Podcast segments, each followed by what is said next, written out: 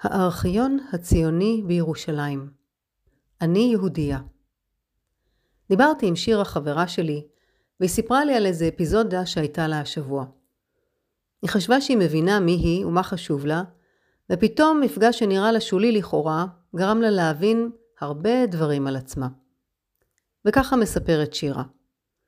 אמא שלי עדנה, בת 78, אמרה לי שהיא רוצה לעשות סדר בצילומים ובמסמכים ששמורים אצלה בבית. הכל ירושה מאבא שלה, סבא שלי, שנולד במנהיים בגרמניה ב-1910, וכמו יקה טוב צילם ותיעד אירועים ותקופות בחייו. בנוסף למסורת היקית לתעד תאריכים ולכתוב מכתבים ארוכים ומפורטים, סבא היה גם צלם מורשה של הצבא הבריטי, צבא הוד מלכותו, ולכן יש לנו מאות תמונות, של הצבא הבריטי, של ההגנה, מעברות ועולים, תמונות של המשפחה, חברים, טיולים בחו"ל, ועוד כל מיני. כל החיים שלי אני רואה את התמונות האלה, ורגילה לנוכחות שלהם. אז אמא ביקשה ממני לבוא איתה לארכיון הציוני בירושלים, כדי שנקרא יחד חומר שמסרה בעבר, ולבדוק אם למסור להם את שאר החומר ששמור אצלה בבית. האמת שלא ממש רציתי לנסוע. ההיסטוריה הזאת של המשפחה מעוררת בי אמביוולנטיות. מצד אחד אני מבינה שזה חשוב לה, וגם אלה סך הכל השורשים שלי, ומצד שני יש לי תסמונת ישראלית כזאת של רצון להתנתק מהעבר היהודי. בכל אופן, אתמול בערב, אמא באה לישון אצלנו, כדי שיהיה לנו קל להתארגן בבוקר, והביאה איתה אלבום וקופסה עם תמונות, שחלק מהם התברר שאפילו היא לא ראתה אף פעם. בבוקר נסענו לארכיון, וכשהגענו לשם פגש אותנו נדב, שעובד שם. נכנסנו לחדר שלו, התיישבנו, ואימא אמרה לו, אני רוצה לספר לך משהו בקיצור. אני כבר קלטתי שאימא הולכת לדבר שעה שלמה, והתכתבתי בוואטסאפ בינתיים. היא התחילה לספר איך סבא, שהיה ציוני, נסע מגרמניה לספרד כדי ללמוד להיות חקלאי ציוני, ונקלע שם למלחמת האזרחים ב-1936, והמשיכה לתאר מה עבר עליו. הבקיצור הזה ארך לפחות 20 דקות. לתדהמתי, נדב שלף מחברת, והתחיל לכתוב ולתשאל את אמא על סדר האירועים, תאריכים, שמות. אני הרמתי עיניים מהסלולרי, והסתכלתי עליהם מופתעת. שמתי את הטלפון בצד וניסיתי להקשיב ולראות מה קורה פה.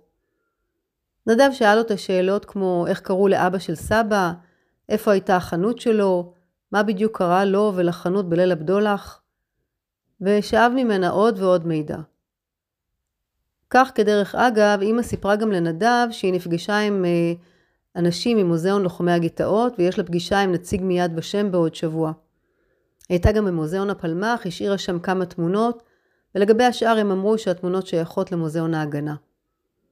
נדב ייעץ לה בחום שלא תפזר את החומר, כדי לשמר את הכוח והערך שלו. ואני, אחרי שנים של אדישות, שבהן כאילו צפיתי בסרט שלא ממש שייך לי, פתאום הבנתי שסבא השאיר לנו מחלקת היסטוריה שלמה. ופתאום ירד לי האסימון למה זה כל כך הטריד את אימא, שרוצה לפזר את החומר הכי נכון שאפשר.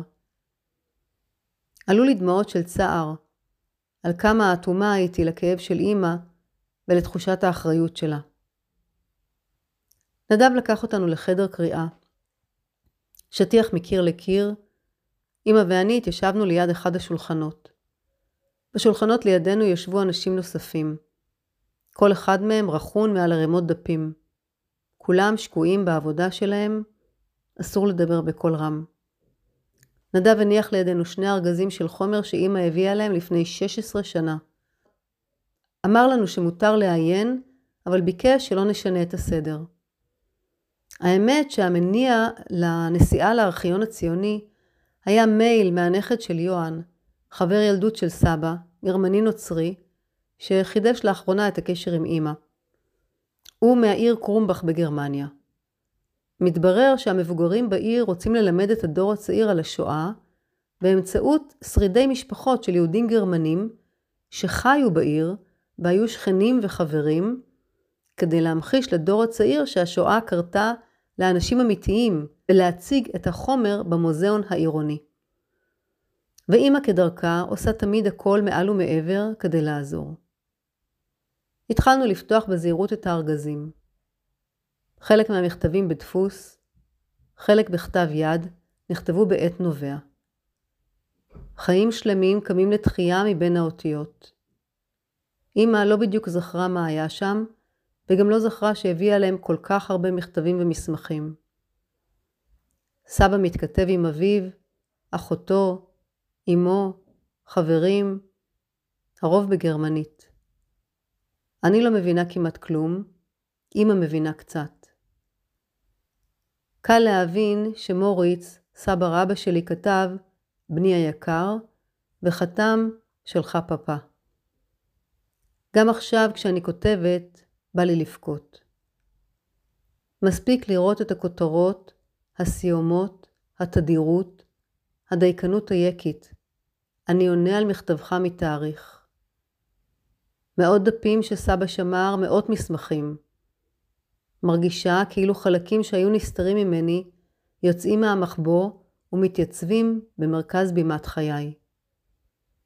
ככה זה כשאת נכדה לסבא יקה שקיבל חינוך גרמני לתיעוד דייקני. יש לך ירושה. תעודות מבית ספר, מכתבים בספרדית עם אהובה שהייתה לו, אישורים מהקונגרס הציוני שהשתתף בבאזל, אישור מהשלטון הבריטי שהוא צלם רשמי שלהם, ועוד מלא מסמכים.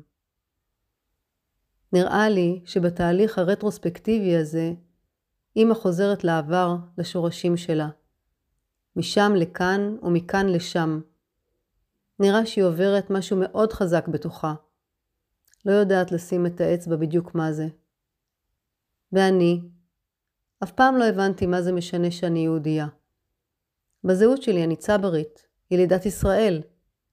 נכון, אני דור שני, אבל גם לזהות הזאת אני לא מאוד מחוברת. אני לא זורקת אוכל ויש לי עוד כמה שריטות של דור שני, אבל חוץ מזה ב... מרגישה בעיקר ישראלית. כשישבתי שם בארכיון הציוני, הוצפתי בתחושות וזיכרונות. לפני עשר שנים בערך הייתי בארצות הברית, ואז פתאום התחילו לי שאלות לגבי היהדות שלי. מה זה אומר שאני יהודייה? מה הקשר בין היהדות שלי לישראליות? ועוד שאלות. וגם לגבי השורשים שלי. לא הרגשתי שאני מתכחשת להם, אבל גם לא מחוברת אליהם במיוחד. אבל שאלת הזהות לא מניחה לי. בזמן האחרון מרגישה כמו יונה הנביא שניסה לברוח מהמפגש עם אנשי ננבה ולא הצליח. כך גם אני לא מצליחה לברוח מהשורשים היהודיים שלי. שואלת את עצמי מה לעשות עם כל החומר בגרמנית? נתרגם הכל? מה בכלל התפקיד שלי בכל הסיפור הזה? תמיד רציתי להיות אדם שחי את חייו בשלווה, יוגה, מדיטציות, אוכל בריא, אבל זה לא עובד לי. היהודייה שבי חזקה ממני, דורשת ממני להבין אותה, לחקור, ואין לאן לברוח. ישבנו סך הכל שעתיים בארכיון, והרגשתי שיצאתי שירה אחרת. נכנסנו לאוטו. אמא אמרה לי, את לא מבינה כמה זה שונה לנסוע עם החומר הזה כשאת איתי או כשאני לבד. שמחתי שנסעתי עם אמא. עוד יותר שמחתי שאני חולקת איתה את החומר הזה, את ההיסטוריה הזאת. כי לשאת לבד זה נטל. לשאת יחד זו זכות.